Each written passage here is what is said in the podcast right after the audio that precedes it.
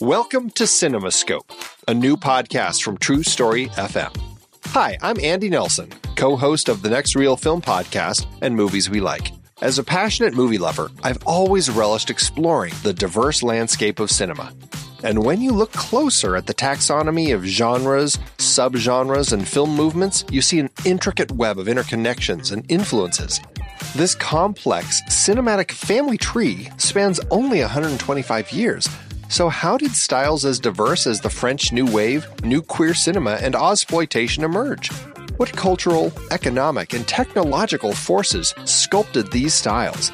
And what hidden threads unite them all as part of the same fantastic art form? Those questions sent me on a journey to explore each style and trace their impacts, all to better understand the bridges between different styles. And that led me here to CinemaScope.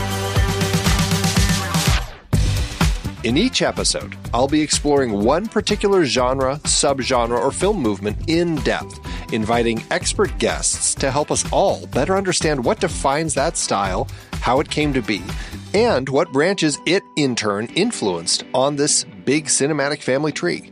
For example, how did German Expressionism shape American film noir? What's the difference between westerns, spaghetti westerns, and Brazilian nordesterns? We'll examine the economic and socio political forces that birthed categories like blaxploitation, and we'll spotlight visionary films and directors key to the evolution of different styles.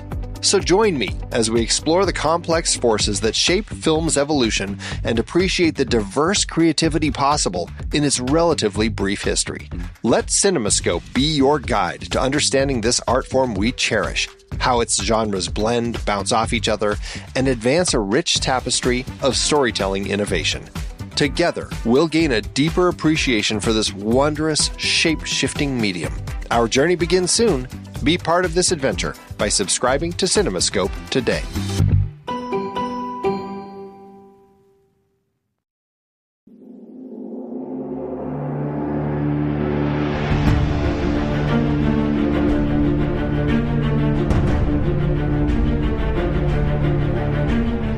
Back to a rainy day episode of The Film Board from the Next Reel on rashpixel.fm. We spoil movies. And this month, we have returned from summer break and are pondering the question Where'd you go, Bernadette? Where'd you go, Bernadette? Morning, Rosie. Hey, Mom.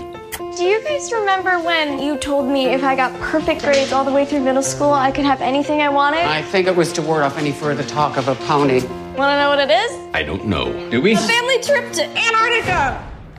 Ponies are cute and maybe not as much trouble as we thought. You'll never guess what happened. She disappeared. Bernadette. What? She didn't just vanish. I'm gonna get my gear. Bernadette! Bernadette. Bernadette. Oof. it's a a best-selling nonlinear novel by Maria Semple that has received the dramedy treatment by Richard Linklater. And the first spoiler here may be that the movie is incredibly linear which seems a bit unfortunate. But fight me. Any takers? Yeah. Okay. Okay. Well, let, let we'll get into it more in the show. But we are building a simple, straightforward search team for this movie, and let's introduce our pals for tonight's gang of thugs. Say hello, Steve Sarmento. Good evening, everyone. And hello, Tommy Handsome. There you are, Bernadette. These guys call me JJ, and I'd just like to highlight that this is the first time in film board history that we've chosen a movie based on input from our awesome community over on Discord. We have a cool cool critical mass of contributors over there now, and we we're bouncing back and forth between this one and Good Boys. Good Boys, the kind of raunchy kiddie comedy. That doesn't make sense. Those words shouldn't belong in the same sentence. We were bouncing around between these two for this weekend, so we opened it up to the group and Breakdown at Bernie's won in a landslide. So we're bringing it to you here now. I love doing it this way, and I think we will do more of it in the future. Not sure about next month, but we're going to open it up because it's so great to get interactivity from everyone. What did you guys think? Did you like the way that that worked with the polling and everything? Very much so. Yeah, because we were we sort of split on this one and said, well, we could go either way. I think we would have been happy to view uh, others. Uh, view either of the films. So yeah, getting a sense of feedback of what people wanted to hear us talk about uh, was really helpful. Awesome. Everyone out there, if you're listening, you can find out more about how you can join our uh, cool Discord chats at thenextreel.com. Okay, okay. What did you think of Bernadette? What are your initial thoughts on this movie, Tommy? I first and foremost, I had not read the book. I knew that it was famous and very beloved. So I went in. Actually, this is the movie that I've known the least about going into it. In history, Potentially, it really feels like it. I had no idea who Bernadette was. All I knew was Cate Blanchett, okay. and I maybe that helped me really not enjoy this movie. Oh no, I was not a fan of this movie, uh, pretty much at all. Um, I thought uh, Cate Blanchett did a great job playing a character that unfortunately is insufferably self-absorbed. Uh, I thought the tone was all over the place. At times it wanted to be a satire. At times it wanted to be a humanistic sort of character study. I didn't really understand uh, what all the fuss was about. So unfortunately, I did not enjoy it. Well, I think I think you say that, and I think you say the fuss being about it. I think some of the fuss is really about how the book and the movie differ, and I think we might get into that a little bit. people that did read the book and they were able to tell me sort of what was missing. Cool. Well, I'm going to get into that as well. How about you, Steve? What did you think? Well, like Tommy, I have not read the book, uh, but I typically, even when I have read the book, I always look at this as an adaptation because if you want to experience the book, then read the book or listen to a, go on Audible and get it there, and then you can get it again, but different. Uh, it, you've got to condense things down into a reasonable time frame. You've got to have a way to engage the audience that can't put the movie down for at the end of a chapter and then come back half a day later and pick it back up. You've got to keep them engaged from beginning to end. Uh, so yeah, I knew that there were some nonlinear issues in the book that it was you know sort of uniquely structured with a lot of documents and all of these things that are non-traditional narrative so how do you adapt that and you go with a straightforward narrative with this. And for me i had a lot of personal connections to this story. Uh, I, I know some of these types of people and i really enjoyed it.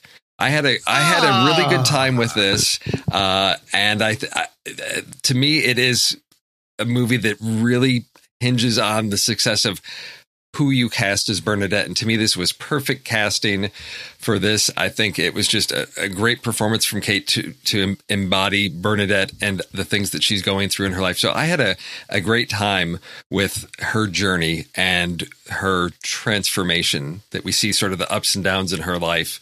Um, and I think perhaps that comes from being in the family where we've got creative people that have had similar conflicts or scenarios in, in their life that you know can sort of relate to some of the, the conflicts and stressors in her life.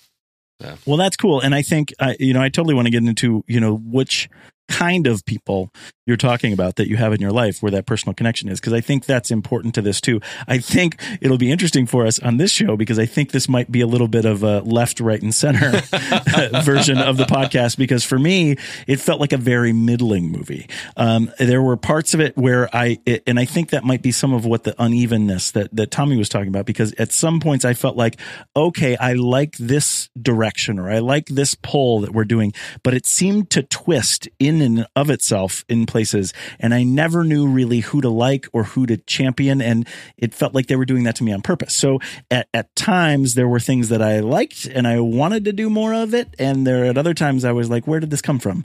And then of course the runtime's hundred minutes, so we did it all in a very short amount of time. Where I think that really, if you wanted to give a lot of uh, respect to this book that it, it, it's a huge bestseller. I mean, a lot of people reading it. I'm, uh, Goodreads is one of my favorite websites out there, and uh, looking at the list of people that I know that have either read this or are reading it or are going to read it, it's probably the largest book adaptation to movie that we've ever done in terms of popularity for the book part. So I, I'm I'm really interested in that. But I think here, I just want to give a quick synopsis of of what I saw as the movie, although I don't know because again we're condensing it into this 100 minutes i don't know if i can give it justice.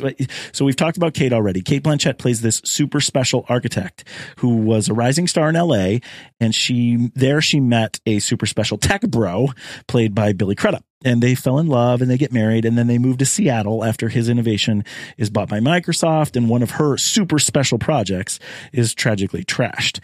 So she hates it in Seattle and they struggle to have kids through a number of different uh, things and uh, pregnancy and parenting begin to take over the complete focus of Cate Blanchett's character's creative genius and her brain space. They have a daughter, and Bernadette, that's Cate Blanchett's character, her achievements are kind of left behind. She kind of in, acclimates to this suburban annoyance and drudgery.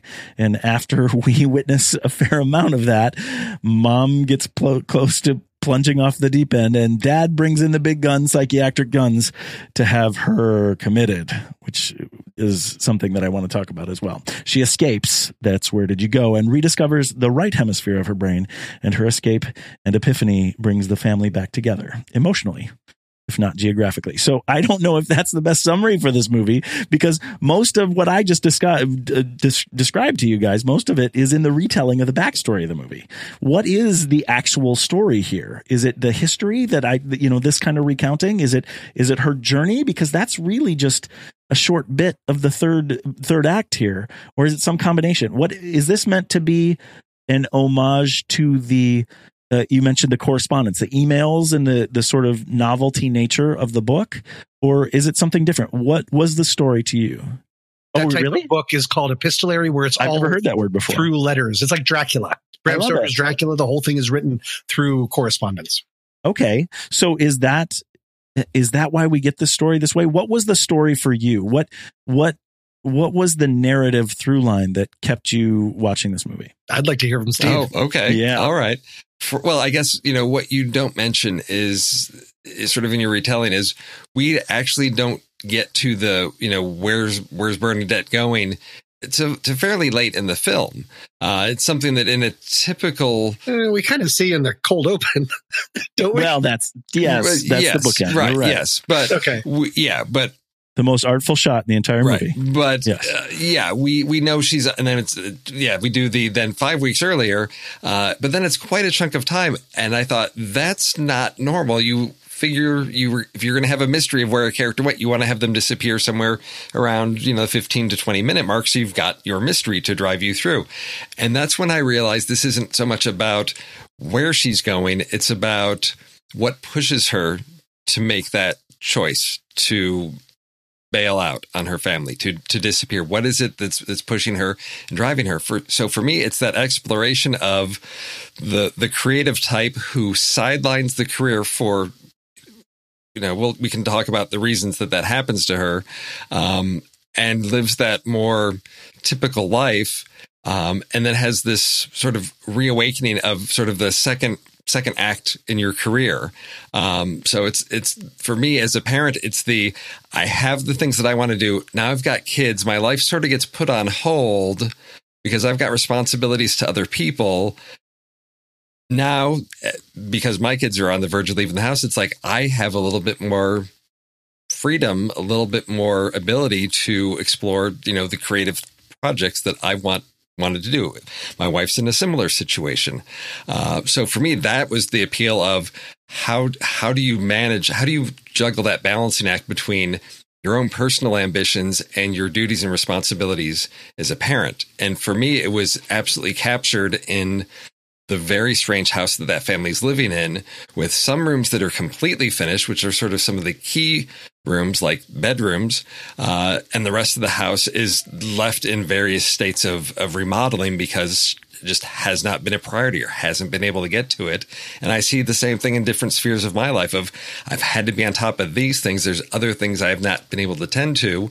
Um, maybe now I can. So for me, it's, it's, it's a character piece is really what it is, is just going on this journey with Bernadette. And that makes a lot of sense to me, except I think you sort of hit on why I had trouble connecting to it. Sure. Because I kind of feel like, unlike a movie like The Secret Life of Walter Mitty, mm-hmm. uh, the remake yeah. uh, with Ben Stiller, yeah. which is another go off on an adventure that you don't seem ready for yes. and you find yourself. This movie instead, I felt like another title of it could have been White Privilege, the movie. like everyone is doing great.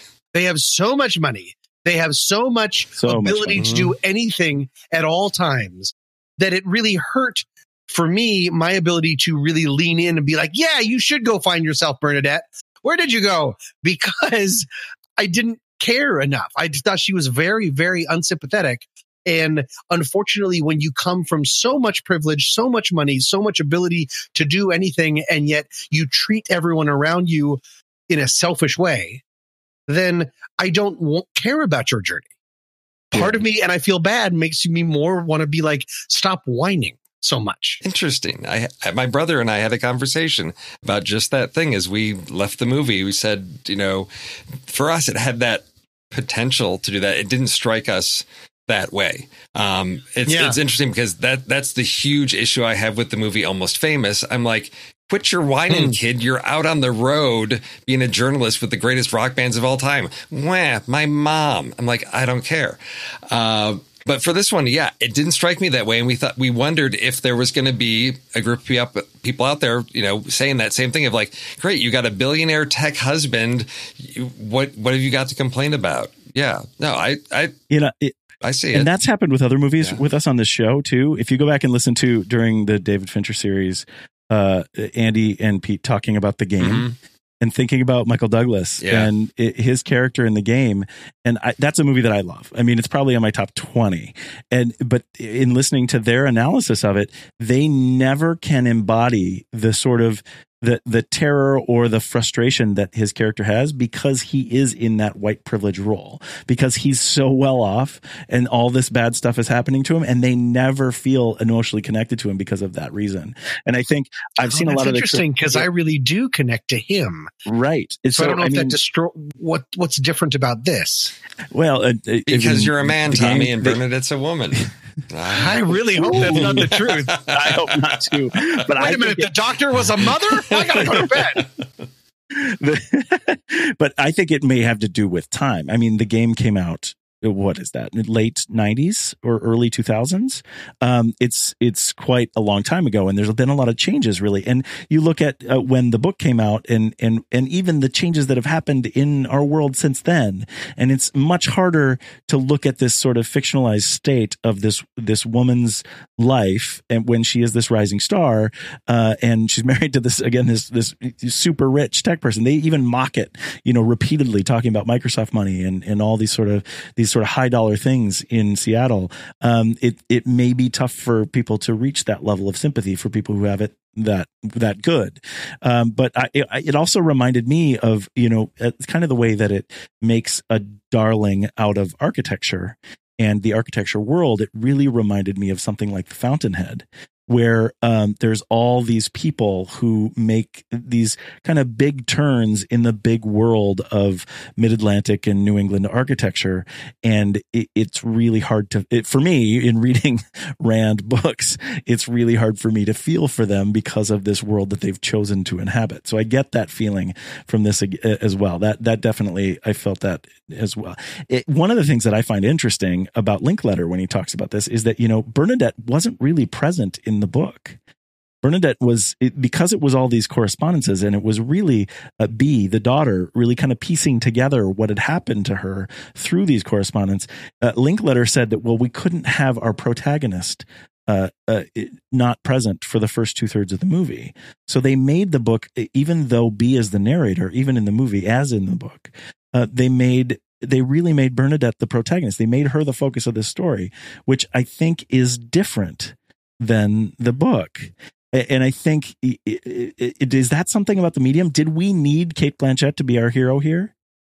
That's I mean, that's one of the big problems for me is that she everyone is a villain except for her. Right. Even when she's saying things like, I'm a menace, it's kind of like I loved the um Elton John movie that just came out. What was that called? Rocketman. Rocket Man. I really enjoyed Rocketman, but you could tell that he was a producer on it Yeah. Yes. Yeah. because he was like, I'm the worst. I was a jerk when I was born and I never grew up. But then really he's just a victim the entire Right. movie. And I don't believe that that's true. It kind of felt like that a little bit like this. Sure. Like she's only she's only a menace because she's not able to do everything that she's supposed to want to be able to do. Or had a you know had something taken away from her. And that just doesn't make and then billy crudup is painted as i thought a villain. And the daughter who is supposed to be one of the most likable characters really dives into that. And i thought billy crudup was one of the most likable characters in the movie. See, now, and I didn't like him. i just really had a disconnect. I didn't like him. I really liked the daughter, but I went so far back and forth with Bernadette Wow. because I didn't find her insane. I didn't find her needed to be committed. I did find her erratic, but I didn't ever think of her as uh, unlikable.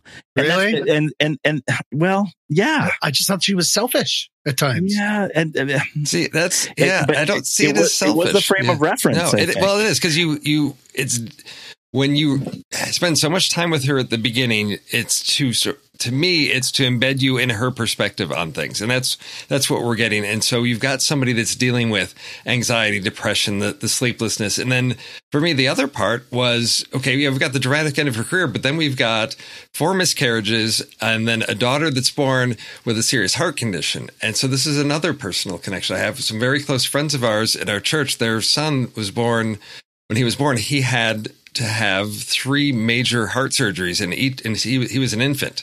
And for each one, they never knew if he was going to survive those surgeries. And there's a, a friend of theirs that actually made a very short documentary about it called Dinosaur Heart uh, that's been playing around at some festivals. And it's an exploration of, you know, families and, and, and faith and making it through tough times. But we've known them through through those ups and downs and i know the toll that that takes so it, for me Uh, she was a far more sympathetic character because i'm seeing somebody whose world has has crumbled and that decision after four miscarriages and a kid that survives you know life-changing surgery yeah to me it makes sense that those are her 16 remaining miracles because it's cost her so much to have Bee that she's going to invest herself so much in that child. And that that's the other, you know, piece of she had to give up so much of herself for her daughter. It, it, you no human can endure that. It just it wears on you. And so to me, she was very sympathetic because I this I'm just treading in familiar spheres. Even my kids were at private school, so we had you know the Kristen Wiigs. You know we had those parents that on the surface are perfect, and their kid is like the bully of the school, and they don't see it. And I'm like, I know these people. Not you know these are you know sort of some extremes, but I'm like, yes, I we've had had to deal with those people, and they're just so uh and Well, and that Yeah. and that is where the movie worked for Yeah. me. When the movie focused on how hard it is to be human and dealing with the crises and how it kind of breaks you down over time that you have to deal with all these things and and and and really looking at Bernadette as having uh, difficulty dealing with that. I think w- one of the things that's interesting is that the drama in the book was even more intense. I mean, even just the things you're mentioning there, Steve, are so hard for people to deal with, and we underestimate the toll that it takes on people. In the book, i- i- in the book, which we don't see in the movie, so this isn't really fair to bring up in in a review of the movie, but we see that L- Elgie, right? This is Billy Crudup's character, actually has an affair with that other mom from the school who becomes his admin, and not only do they have an affair, but they have they have a love child. Like she gets oh, pregnant. Oh Yes. no, So I Yeah. mean, and that like I I don't think there's a place for that in this movie. no. But you want to talk about? I mean, Tom, the, maybe the reason why you feel that Elgie is kind of being painted as the the villain is because he re. I mean, he there's crises that he inflicts in the book. And that's the source material in the source material. So it, and and i cannot imagine for the life of me how in the book because again i haven't read it but it, how in the book we go through what we go through in the movie plus these other things and then we get to the ending that we have of the reunification of the family. Oh my goodness how does that work? I can't even imagine because it's even difficult for me to jump that way in this right i mean uh, it, but it, when you think about Elgie having this affair and all these other things like again the best parts of the movie for me were when they were showing it's really hard to be human and we deal with a lot of stuff um and then but then there's these other stories too i, I mean uh, i I don't know what they could have done here, but if if Elgie's not the villain, then what is? is it life? Well, yes, it is because he's not the villain. He's he's the guy that gets into you know let me fix it mode, which is what guys do, you know. And so she's she's not you know she's he hasn't noticed because work has been a focus. He's got the big launch, and it's real easy to ignore the things because until it becomes a problem. Then he's like, "Well, let me step in and fix it," which is not what he needs to do. So for me, that revelation that they have when he's talking with Bee about what he should be doing. Like when, are, like, you, are, you, oh, saying okay when he said I failed your probably mom, could have been executed when they're sitting on the ice and saying that? Yes, it could have. Yeah, there. I think that, it could have been executed a little reshoot. bit better yeah. than that. Yeah. That was the, the only time yes, that uh, exactly. Antarctica so where it didn't look beautiful. I was like, oh, right. this, this the first draft of this scene didn't right. hit. Yes, right. So let's film it in all real exactly. close up with and one so little think, sad penguin sort of vaguely in the background. Well, and that's, yes, that exactly. scene was tough for me because that turn that, yeah. that, you're mentioning, Steve, I just did buy. So, right. Yeah. Okay. Yeah. No, right. I didn't either. It, it, needed to happen. I, I like the intent of it. It could have been done so much better, but I think they realized they they had to save that character. They had to redeem him somehow, and they they could have done it so much better. But at least for me, that saves him from being the villain and just makes him, you know, I'm not. I'm not a villain. I'm just a typical guy who's not doing what he should be doing to support his wife, which is far from well, villainous. If he'd had the affair, I'd be like, dude, sorry, you're a, you're yeah. a dick. You don't deserve well, Tommy, this woman. Tommy, you said you said you liked him. What what did you find super likable about him? One of the reasons I think I liked him is because everyone else was blaming him so much, That's and fair. I felt like he was he was a hard worker. Yeah. He worked really hard. He provided for his family. He invented a band-aid that can read your thoughts. So that's something. and then I love the circle. I, I think, yeah, exactly. And then I feel like so much of the movie was just spending time saying that he was one of the big problems for Bernadette, including the daughter. And that hurt my ability, even after he was like, okay, I'm leaving the firm. Okay, I'm giving up on my dream project. Okay, all this stuff. She's still hammering him about being yeah. unavailable. Being unavailable is a real big problem. Leaving your family unannounced to go on a trip to find yourself to the Arctic and then this weird I'm only going to go like she wasn't talking or thinking about her family at all. Well, true. Towards the end. And then she calls them on a landline and says, You have three hours to let me know. Which doesn't make any sense. None but, of it works for me. But the, the part is, yes, if you're comparing the two things, but of course she was being threatened with being committed. Like that's the thing too. Yeah. Like well, from that the whole scene is so terrible mess. and, and, from the daughter's perspective, she's right. not going to jump back on her dad's side after he confesses to trying to put his mom in a me- her mom in a mental institution. Like I, I get why she ran. No, I get it doesn't make any good. sense. But I guess I just I, the it seems like such a hyped up thing to make it so immediate all of a sudden yeah. with the FBI. There was just the movie so, took such a huge turn there. I guess I didn't go with it. Oh, we haven't even talked so, about the FBI. Ugh, why do we have to? so bizarre.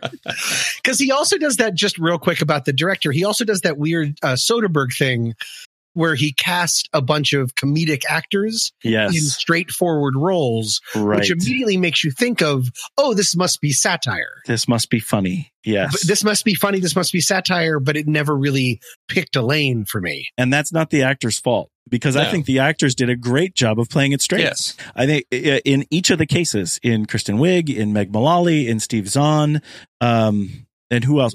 I mean, everybody came across as yes, everybody came across Judy Greer to some degree too. I mean, it, it, to everyone did a great job of being straight into their character, but we know them as uh, more. And in a hundred minutes, I think in if they're given more time, in you can you can go along with them. But when each of these people are brought together in a, a sort of loose ensemble, we're we're kind of left with cliff notes of who these actors are, and we're kind of expecting the punchline, and it just never it, it definitely didn't happen. I mean, I called this a dramedy from Linklater. I don't know. I don't know if that's fair. I don't. I don't know that I laughed in the movie at all. I, it was, it was a light-hearted drama. Does that make sense? No. Yeah. It was a hmm. camera. Yeah. No. I mean, yes. I mean, there's you. You have you, the comedy and tragedy side. So yes, the, the whole you know mudslide scene is yes. Right. So over the top that yes it is it is comic you know the the In the book, four of those kids oh drowned. okay What? Yeah. Die? No, I'm just, like, no, I'm Oh, joking. okay. okay. I'm trying to keep punching up the book this crazy thing. so yes it is, oh my god. it is more lighthearted because you've got the whole like oh running over whether or not she actually runs over you know someone's Right. foot um you know there there are those those lighter moments i mean the the whole thing of the uh the prescription because she asks you know her digital assistant to get her something really strong for the anxiety and on the boat and ends up you know with something that no one should ever be prescribing to any person ever Right. you know uh Right. so yes i agree it's not quite comic but it is it is lighter and i think it's because it is tackling really heavy serious subject matter because if we if we tackle bernadette's you know anxiety depression er, antisocial you know tendencies yeah it's going to become really oppressive and really dark and not enjoyable at all. And we have to have a lighter tone. And i think that the, that lighter tone also helps us buy into some things you know like the yes uh, family you've got to get in touch with me in three hours no, i mean that's that's ridiculous but we're in a, a lighter place versus the she's Right. on the verge of a mental breakdown and if she doesn't build this new if she doesn't help build this new structure down there you know her world's going to unravel we the stakes are not as severe That's Mm. fair. Yep. So, you know, uh, I, you know, the one scene that stuck out with me that felt very, I know what it needed to do. And I, I think the structure helped salvage it a little bit was the dual conversations where, where, uh, Bernadette is talking with one of her former colleagues played by Laurence Fishburne about what she's been up to. And then you have, uh, Elgie talking with Judy Greer, the counselor slash psychologist, and you're getting the two different perspectives on what's going on with Bernadette and whether or not she's, you know, really lost it. Is she even sort of self aware? And I, I love how that scene ends with Laurence Fishburne, where he's like, okay, are you done? You know, Right. this, Yeah. you know, that, you know, this, for, forget all this. You just need to get back to creating because this is all BS. Basically, that's, you know, she's making excuses. She just needs to get back to work. That's her, that's her joy and her passion. I see how that could work in the book and a film it was it was a bit lengthy and i thought this is a lot of dialogue a lot of heavy you know just exposition back and forth. I know we as an audience needed to get that information and i think he tried to salvage it by even doing what i thought was slightly unusual camera work on that of where Yeah. the camera's like why is the ca- you know we might do a slow push in but why are we going up up Up, up why are we going But up? yes And then we do that the Jaws thing where like the background is going away Yes. while we're That doing yes the same. but it, I always forget what that's Right. called. But, but yeah. it, it we had to have something visual to you know the camera needed to be moving to give us something because we're on these shots for so long and it was that's one piece where i felt yeah i can see see the mechanics of how you're trying to save this uh, because you couldn't find another solution of how to get this adapted for film Right. I, you know, and I get what you're saying. I liked that scene. I th- thought there was some innovation in that scene. It was really hard for me to he- hear Elgie's perspective and how it was so different from, you know, what was going on with Bernadette and her, you know, former mentor. I, I, but that aspect of the story that creators got to create, right? That sort of, that again, we talk about, I liked that, that being a human is hard and the idea that artists have to create those, those ideas were ideas that made the movie positive to me.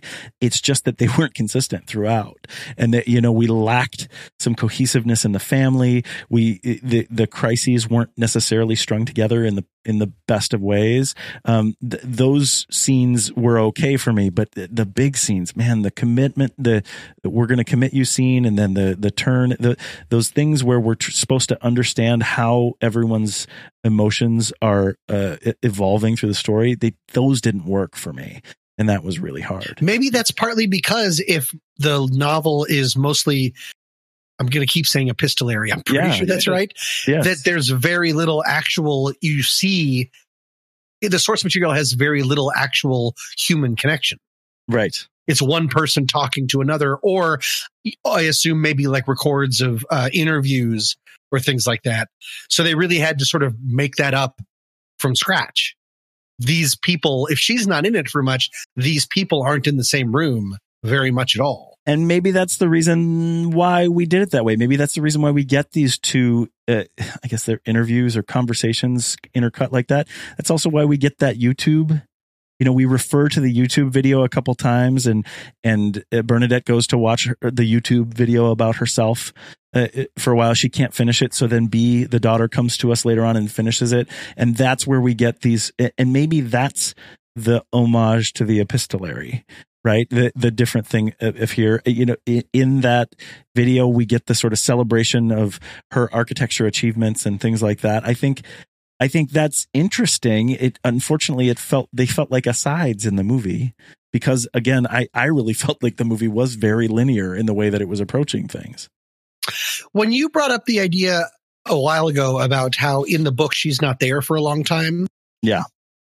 It made me think of Gone Girl, which I know you are not Right. a fan of, Right. but for different reasons. I don't think you Yes. are not a fan of the storytelling, the way that it's done.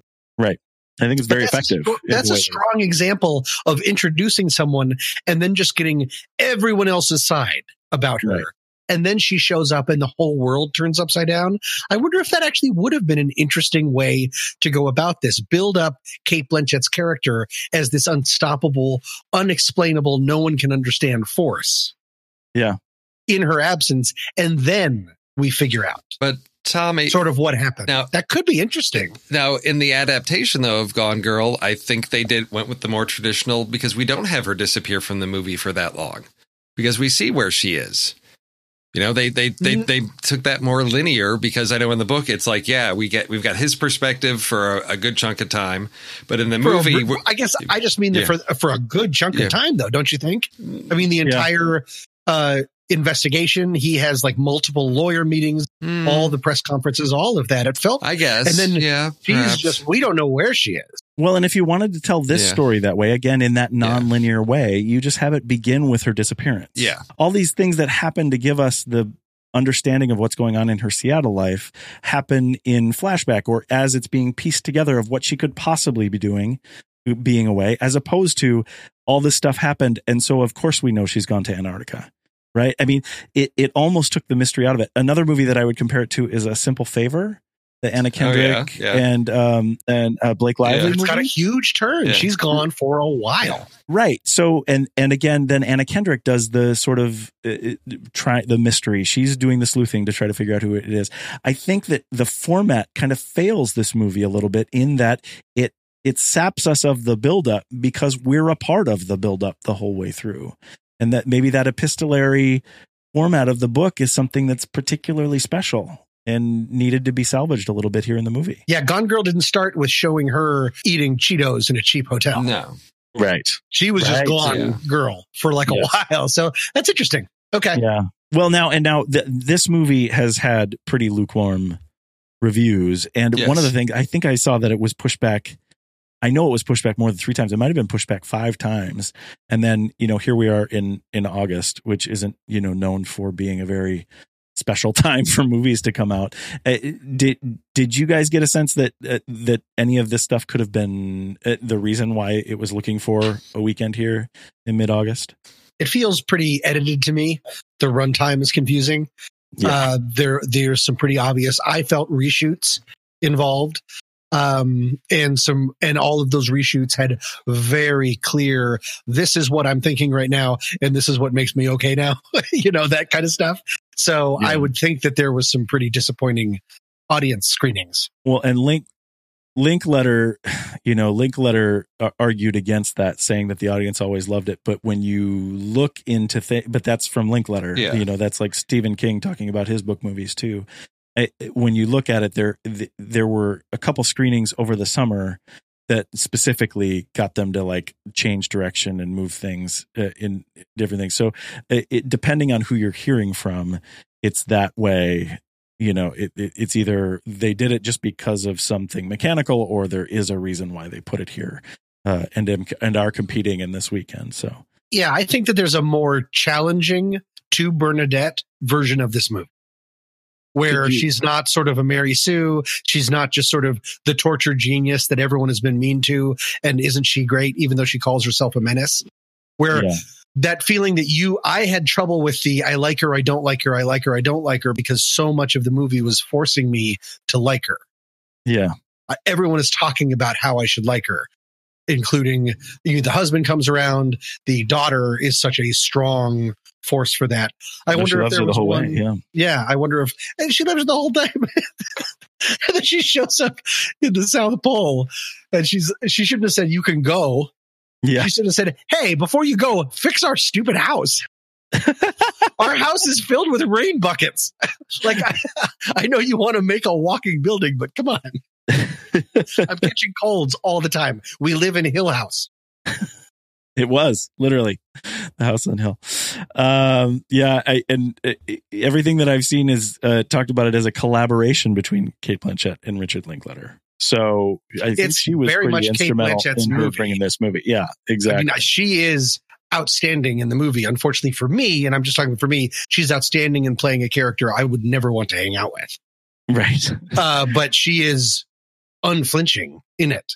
But that could be part of the reason too that we end up with a you like her, you don't like her kind of thing, right? I mean, if they really wanted to do a service to the Bernadette character, they maybe needed her either to be a primary protagonist or gone altogether. They needed to make more of a decision about that. But with Cate Blanchett bringing the movie to the screen, yeah, I don't think you can do that, can you? That's a good point. No, not not not Yeah. when you're Annapurna and you you've you're in financial distress. You're going to put money into Cate Blanchett. She's going to be in every single scene. They are in financial ruin Okay, uh, right now. Yeah. They've been threatened with bankruptcy. They're in Yeah. huge, huge problems. So, um, Just so sad because they're making such good films. I was hoping for better on this too. Oh, me too. But I mean, Yeah. in general, I love their slate. Oh yeah. Yep. Yeah. I think so too. Uh, we've talked about lots of people in this movie. Um, uh, you know, uh, do we, Emma Nelson, the girl, we you know we didn't really mention her. I think she was great. I thought she was 100 percent likable throughout. Oh, Um, I disagree with that, but I thought she Oh, you do? well, only in when she's hammering at uh, Billy Crudup too much. yeah. Tommy just doesn't like children. We know that. Children Wow. or women is what we're saying. That's terribly unfortunate. Tom. Um, no, well, but it, it's interesting because in the book, again, I shouldn't keep bringing these things up because they're not in the movie. But in the book, she and her dad don't talk for like a one or two week period after uh, Bernadette Mhm. leaves. It's not like they jump after her after a day. They uh, they have a huge part where they're they're barely. Their, their their reconciliation is huge in the step towards going to find where Bernadette is. So Oh. that's that could have been Um, nice. yeah. That whole short- part has no breath. right. Like all They of the breath in the movie really disappears. and that uh, that is probably my biggest criticism is that at 100 minutes there's no way to make these huge character moves work And so all we're left with is shorthanded things. All we're left with is you know we need to mention microsoft money eight times. We need to you know uh, uh she needs to repeat that she's a menace. She needs to she needs to hammer on the fact that she's calling everyone gnats and that they're you know it, we really need this shorthand of repeated words and the lack of air for these characters to say where they're going emotionally to really figure out where we're going. This movie could have been better longer, and I don't know that I've I've ever caught myself saying that on this show before. So. Uh, if is there anybody else that you want to bring up? If They have tons of actors we talked about. It almost feels like stunt casting a little bit when you get Meg Mullally and Laurence Fishburne in here for for just moments on screen. Uh, did, did anybody stick out to you as a particularly uh, fun performance there in the in the small roles? I really did enjoy Kristen Wiig. I guess that's not a small role. I'm generally a little bit. I thought Laurence Fishburne was great. Yeah, Putting someone like Megan Mullally or Steve Zahn in that's, I think it's absolutely stunt casting. right. That that ends up being a little distracting for me. sure. Just me personally, I'm always going, "Oh, hey, Steve Zahn, what's he talking about?" like He's- if it's just this little like Yeah, speaking, yeah. like talking head thing. I don't. I never really understand that. Uh, other than just everyone, I'm sure wanted to be a part of this movie. right. Well, and that's the thing. I mean, and the book is so beloved. we also really like those people, right? I mean, I don't know if that's what you're talking about with Steve Zahn, but I, I mean, I'm a huge Megan Mullally fan. Like, I want to see who she is in this movie. Like, bring more, more of her character out because if you're going to bring these big names, these are, these are actors that I really enjoy and I want more of them. And we don't really get them in this, in this instance. They could have been played by character actors and it wouldn't have hurt the film. So, so my It would thought have helped the verisimilitude. Well, I think for me, what I think could have been part of this is we we are seeing Bernadette as an unlikable person. How do you show that ha- she has the potential to be a likable person? You have recognizable, friendly people. Like so, we know Steve Zahn is a nice guy. If he's saying nice things about Bernadette, clearly she couldn't have been a bad person. okay, no, that makes so much sense. it gives that shared I- credibility. That makes so Yeah. much sense, but that is a yet another example of JJ's shorthand. Oh, I Right. agree. I They're agree. just forcing Yes, the issue yes. of like, and then like Mr. Rogers is like, Bernadette's great. Yes. And you're like, okay, yes. uh, it's manipulative, but I mean, that Yeah. makes a ton Yeah. of sense, Steve. I think you're exactly on the mark. I do too. It doesn't make me feel better about the No, choice, but- but it Right. makes me No, understand the choice I- so much I, more. I mean, I loved all of the architecture stuff. I mean, that whole, you know, the, those Yeah. those two buildings that we get those stories of were were fascinating to me, and I wish we had more of that. Uh, but I know, you know, we're we're streamlined. We've got to keep things moving along for pacing purposes, and it gave us just enough to know that you know we get the the one interview with. Who was it? Was that David Paymer, where he's talking about uh, cheating? Oh, the sweater. well, when he's she's designing and she needs to know how many men and how many women are in the building and what the hour, you know. So the That was neat. You know, so we get that and then we see that come back. And to me that's that it's mentioned there and it's like, oh, that's Hmm. that shows she's sort of operates uniquely but then later on when we're talking about planning this arctic building she you know she's back at that place and i need to be there i need to inhabit the space and we see that she's back into her way of really operating at her prime in that. And so I think those pieces served that purpose. I wish we we learned more because there's there's beautiful architecture throughout those two buildings, the house. There's there's great pieces. I I almost wanted this to be sort of like you know chef, but with architecture of somebody going Yeah. on that that oh, quest. yeah. You know, yeah, yeah. but that's a different story altogether because I think it's it's really about her her struggles. But the I'm hoping on the DVD we get more of the you know like the full Sure. the full documentary, the full you know TED talks, Mm, all of those yeah. things. Well, and you would assume Yeah. that the Linklater cut is ex- uh, extremely long. Yeah, because right? he shot this for like what I mean, twenty as- years, right? He shot this over twenty years of just her. no, yeah, it- oh, speaking of, of shorthand and other things, yeah, there was a lot of things with that documentary type stuff. Of wow, that's that's that's really green screened, isn't it? Yeah. Yeah, and unfortunately. the Photoshop. yes, the photoshopping. We can make we can make robot monsters out of nothing. Yeah, but we- we still can't figure out how to put two people in a photograph that weren't there in the first place. Oh, are you It's- talking about the the Billy Crudup and Cate Blanchett where they mixed All it of those. Yeah. It was ridiculous. Yeah. Even with Yeah, her, was- I mean, I can't believe I just have trouble believing that no one has been able to figure that out. I mean, whoever will be will just be a zillionaire because every movie has these horrible photoshops. well, that's and it's that's just why because no one can afford to pay a zillionaire to do those things. That's I yeah, suppose. yeah, I I don't suppose. I, I heard that. So they were going to shoot all of the Antarctic stuff on a set, Oh, but Kate, Pla- Cate Blanchett would not let that oh, happen. oh, good. So they Oh, filmed. They filmed it in Gre- in Greenland Yeah. actually, oh, I like that. That's great. which yeah, I oh, mean it's you beautiful. can't Yeah. equipment to Antarctica. So So, that's beautiful. yeah. you guys ever want to lick an iceberg? Whenever it's like the real, when air hasn't gotten in, so it's got that blue. yes. Right. That's what makes that blue thing. I always want to lick it. Yes. When it's the blue thing, it's actually raspberry. Oh my god! I gotta go real quick to Greenland. Um it's quick talking about the camera. I mentioned my that overhead shot at the beginning was great. Mhm. you couldn't really figure out what it was at first. And then you know as we come in and you get the narration i, I thought that was that was great. There wasn't a whole lot of really uh, particular uh, shots you know motion control stuff or or or or things that would be outside the norm in this movie that i noticed. Did you guys catch anything from shane kelly that uh, piqued your interest I like when she was uh, walking in the library that she loves so much. She gets stopped Yeah. by a fan Oh, and is yeah. very uncomfortable. He used the architecture extremely well as a Yeah. background and using it. yes The camera would always flow the same direction. like amplifying the architecture instead of just sort of looking at it. It was almost like if the architecture would move, this is what it would look like. Yeah, and, And I I, think thought that was really smart. You know Steve Steve mentioned this sort of celebra- celebration of architecture. I think all of the documentary style stuff that was in the BB bifocals Mhm. place looked gorgeous. Yes. but again, it was more like stills in a sort of like an editorial, uh, this sort of like news way of shooting, as opposed to something that was production based. Uh, but I, I, that was the nature, right? We're, we're we were seeing that in this YouTube video, so I, I think that works for that. But it, I didn't notice it in sort of a cinematic style as much as I did in something that was shot for a different medium. Uh, one other change, uh, we had the emotional song in the car that they were singing Cyndi Lauper as Mhm. they were coming up, and which totally worked for the scene. They actually used it for the closing credits too, I believe, which I think was possible. In the book, it was actually "Here Comes the Sun," which oh, I think- really? Well, yeah, which I think, yeah.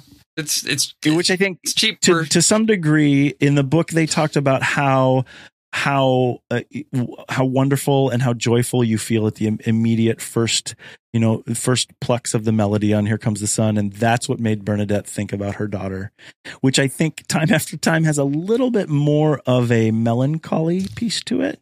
So potentially for the way that they're shooting the movie i actually kind of like time after time better for what they were trying to show, especially in, you know, I was just joking before about breakdown at Bernie's, but because Bernadette is going through this uh, deeply emotional time, I think time after time works as a theme for the connection between her and her daughter. If you fall, I will catch you. I will be waiting. yes. Sure. Yep. Yeah. And that tells the story, right? I mean, Exactly. I, I thought that was, Yeah. that was wonderful. Yeah. Uh, do you guys have any final comments? Any other things that you think we should mention that we may have missed when we? I thought- In the closing credits, you see the creation of yeah, uh, which was must have just been some sort of oh, you need a scientist to build that. right.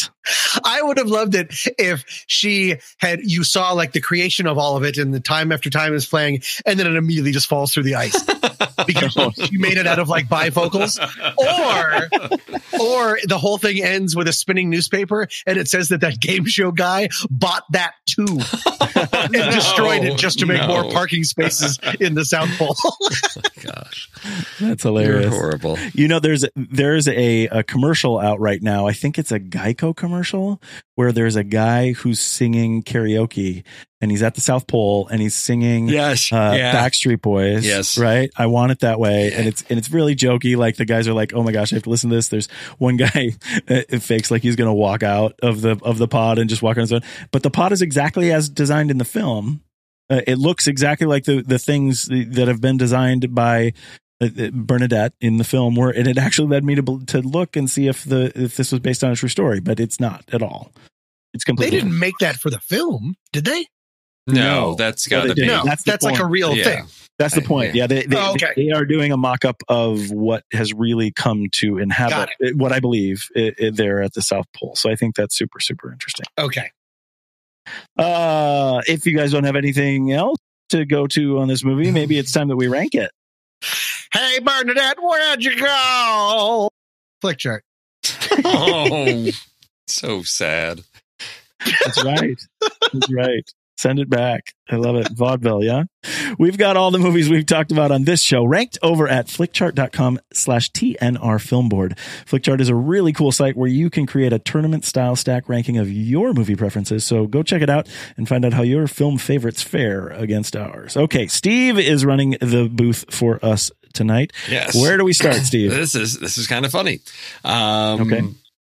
Because for a long time on the main show, Pete and Andy had the Oh Brother block. You know, Coen Brothers, Oh Yeah, Brother, and it was yeah, yeah, always yeah. like this was the midpoint and.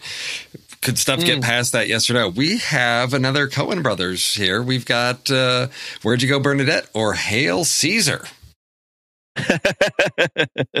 I'm just remembering from our re-ranking Yes. everything that happened with Hail Caesar. Yes, exactly. I will start, and I will say Hail Caesar. I'm terrified that I'm going to wake up and it actually turns out I fell asleep and we're still re-ranking. and every everything since then has been a, a horrible dream.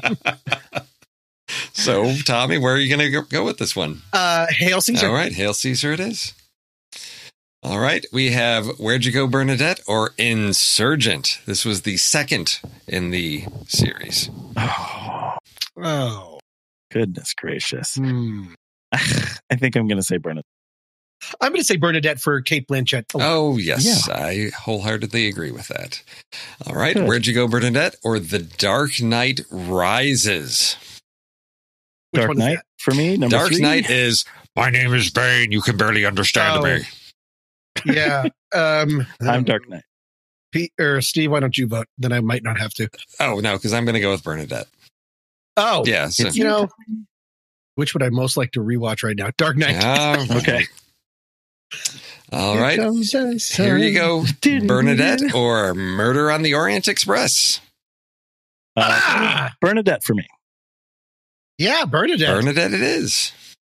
Okay. I didn't expect that. That was unexpected. But I'm Bernadette, Bernadette. or Cloud Atlas. Bernadette. Bernadette. uh, Cloud Atlas. Oh, I loved watching that with JJ. Um, I would say for Vision, Cloud Atlas, True True. okay. But I'm, I'm going to go Okay. with Bernadette. Okay. Wow. All right. And it's giving us interesting Bernadette or The Dark Knight Rises again. So we will say Okay. Dark Knight Rises again. And that uh, puts it interesting because beneath Dark Knight Rises and Cloud Atlas is the Equalizer. For some reason, it didn't throw it up against the Equalizer. So it's now actually Yeah. Dark Knight, Equalizer, Where'd You Go, Bernadette at number 55 Okay. out of our 80, Out of- 83. 55 out of 83. 55 out of 83. I'm okay with that. That Yes. seems okay for this That, movie. that uh, Yeah. gives us, uh, oh, well, let's see. It, it puts it at 1.5 stars according to the Flickchart algorithm. But So, and I'm going to put it at two and a half. It's a, you know, I mentioned I'm the left, right, and center on this. I, I'm in the center. Um, I, I think it's a really middling movie. I think, I think all your points are really valid, Steve. If you have Mhm. situations, struggles, people that you know who have been through this, I think there's a lot of redeeming qualities about this movie, and you're going to be okay with it. I would say don't listen to the critical stuff and just go in with an open mind and enjoy what there is to enjoy. Uh, but there's going to be a lot of negativity out there on it. So I'm two and a half stars and a not like.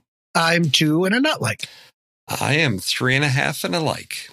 Oh. Cool. So that puts us almost up to three. So I think that's in a good spot. Yes. I think that uh, kind of makes sense for us. It's amazing that it doesn't go the other way, but again, three votes on Flickchart, it's going to move things in different directions there. So what's next for us? Where do we go from here? Next month, these guys have kidnapped me and put me in the back of a van and are going to force me to watch it chapter two coming out the weekend after labor day weekend. It comes out on september 6th i did not see the first one. I am going to have to take uh, all this time literally from today up until that movie comes out to take the first it in short bursts. But uh, as tommy you mentioned in the pre-show uh, that first it was the greatest horror film uh, by dollars of all It made the most money, I believe. That's a definitely not the best horror film, but no, no, no. I, Yeah, that's what I I mean. think Made the most money. I That's a so. pretty big deal, and I think it, it makes sense for us to cover it, even though I am going to need uh, additional rounds of therapy after. So that's where we're going. uh, now, uh, neither Peter Andy are with us on the show right now, but uh, they are currently in a run of all the Robin Hood movies. no. Yeah, and I think the one that I just saw recently, they were doing Robin and the Seven Hoods, the Frank Sinatra Yes. version of it That's right. the Rat Pack. So they're literally doing all of them. I think we're going to get a Men of Tights. I think we're going to get a Prince of Thieves. I think we're going to get all that stuff. So uh, check in with them. And I know that Andy is hard at work prepping for the next Marvel movie minute. Uh, about the Hulk, which should be great. There were some cool hiatus episodes about the Hulk TV show and a bunch of stuff in the background there. So check those out if you didn't get a chance to there. We did also talk a little bit in about it in the show open, but all you wonderful people in the world out there should come join us over at Discord at thenextreel.com. Let us know you want to hang out on our server, and we gather there with our fun film family and discuss lots of remarkable things from throughout the entertainment universe.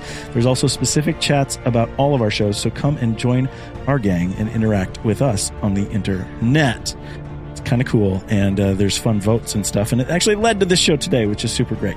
That's where we will keep the conversation going. But for this one, say goodnight, Tommy Handsome. We did it!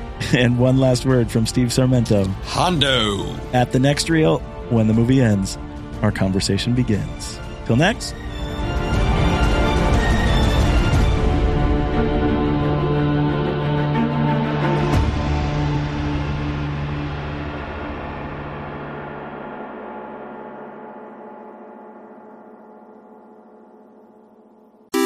Andy, according to my friend Internet, this is what Letterboxd is. Letterboxd is a global social network for grassroots film discussion and discovery. Use it as a diary to record and share your opinion about films as you watch them, or just keep track of films you've seen in the past. Showcase your favorites on your profile page. That is a lot. You bet it is. That's why I want you to tell our fair listeners just one thing you do with Letterboxd that has changed the way you watch movies. Let them have it. Okay, are you ready for this? So ready. I love lists. As of today, I have 246 lists in my account.